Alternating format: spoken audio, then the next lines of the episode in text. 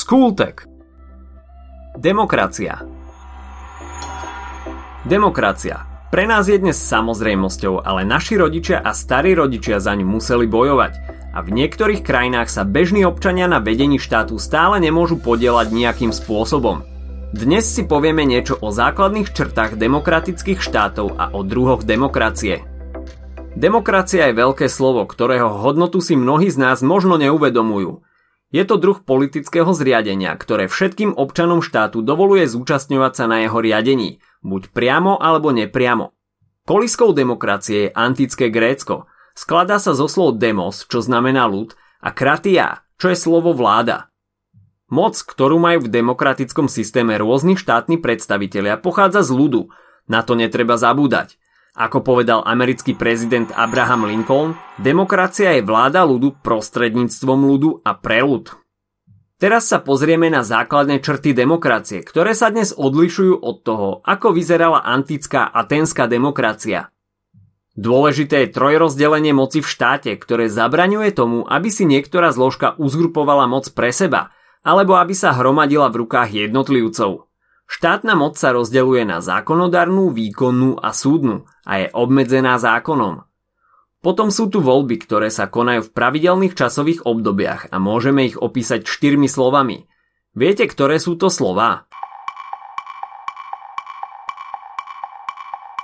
Iste ste odpovedali správne. Demokratické voľby sú všeobecné, rovné, priame a tajné. Medzi ďalšie základné črty demokratických štátov patrí aj obmedzenie moci zákonom. Je určené, čo štátne orgány môžu a za akých podmienok a čo už nie. Právny štát taktiež zaručuje svojim občanom základné práva a slobody, a to nielen väčšinám, ale aj menšinám. Tieto práva a slobody sú zakotvené v ústave. Vzťah medzi občanom a štátom je pritom vymedzený v právnom poriadku. A potom je tu ešte politický pluralizmus, čo je existencia veľkého množstva rôznych politických strán a hnutí, ktoré sa môžu podielať na riadení štátu, či už priamo alebo nepriamo.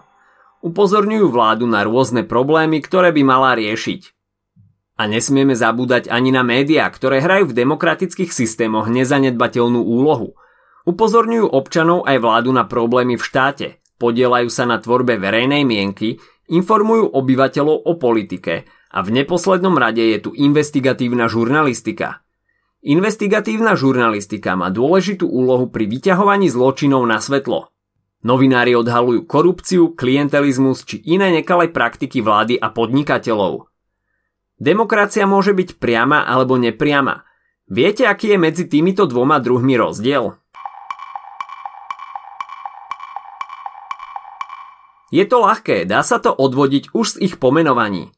Pri priamej demokracii sa občania priamo podielajú na štátnych veciach.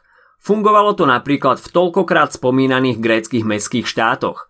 Dnes sa niektoré prvky priamej demokracie využívajú ako doplnok k tej nepriamej.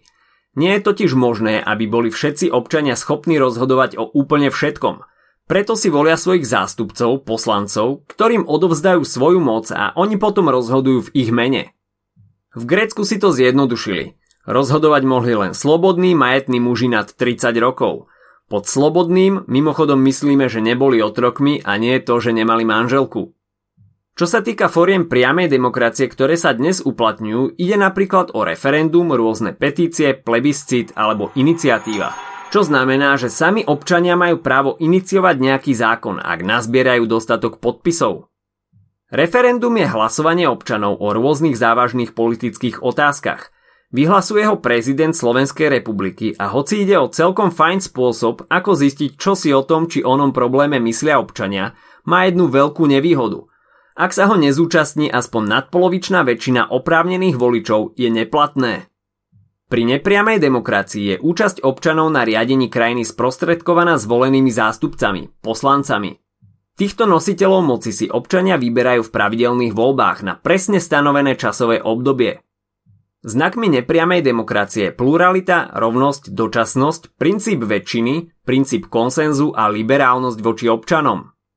Pluralita znamená, že občania majú na výber z rôznych politických subjektov.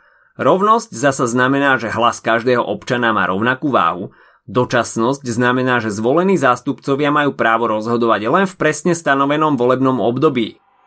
Princíp väčšiny je tiež jasný. V demokracii rozhoduje o politike väčšina.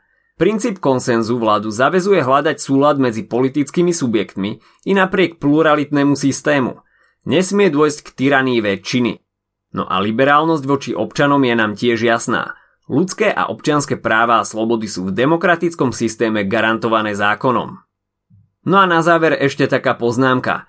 Existuje pravdepodobnosť, že ak si nejaká krajina potrebuje dať do názvu prívlastok demokratická alebo nebude aj ľudovo demokratická, pravdepodobne tam až tak veľa demokracie nenájdete a ak by ste takúto krajinu chceli niekedy navštíviť, budete potrebovať špeciálne povolenie a nepustia vás v nej len tak hoci kde.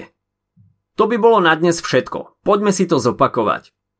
Dnes sme hovorili o demokracii a o jej základných znakoch a druhoch. Demokracia sa zrodila v Grécku. Určite ste už počuli o atenskej demokracii. Moc v demokratickom systéme majú ľudia, len ju načas odovzdávajú do rúk zástupcov, ktorých si vyberú vo voľbách. Medzi znaky demokracie patrí trojrozdelenie moci, pravidelne sa konajúce voľby, ktoré sú rovné, tajné, priame a všeobecné, ďalej ľudské a občianske práva garantované zákonom a politický pluralizmus. Demokracia môže byť priama a nepriama. V priamej demokracii rozhodujú o dôležitých otázkach priamo občania – dnes sa však používa ako doplnok nepriamej demokracie. Medzi nástroje priamej demokracie patrí napríklad referendum či rôzne petície. Nepriama demokracia je sprostredkovaná účasť občanov na politike štátu. Vo voľbách si vyberajú zástupcov, ktorým na presne stanovený čas odovzdávajú svoju moc. Ak sa ti dnešný podcast páčil, nezabudni si vypočuť aj ďalšie epizódy z Kultegu – alebo našej série Hashtag čitateľský denník, v ktorej sme spracovali dve desiatky diel, ktoré by si mal poznať. Potešíme sa aj, ak nás ohodnotíš na Apple Podcasts, napíšeš komentár na YouTube alebo dáš odber na Spotify, aby ti nič neuniklo. A nezabudni o nás povedať kamošom. Počujeme sa pri ďalšej časti Skultegu.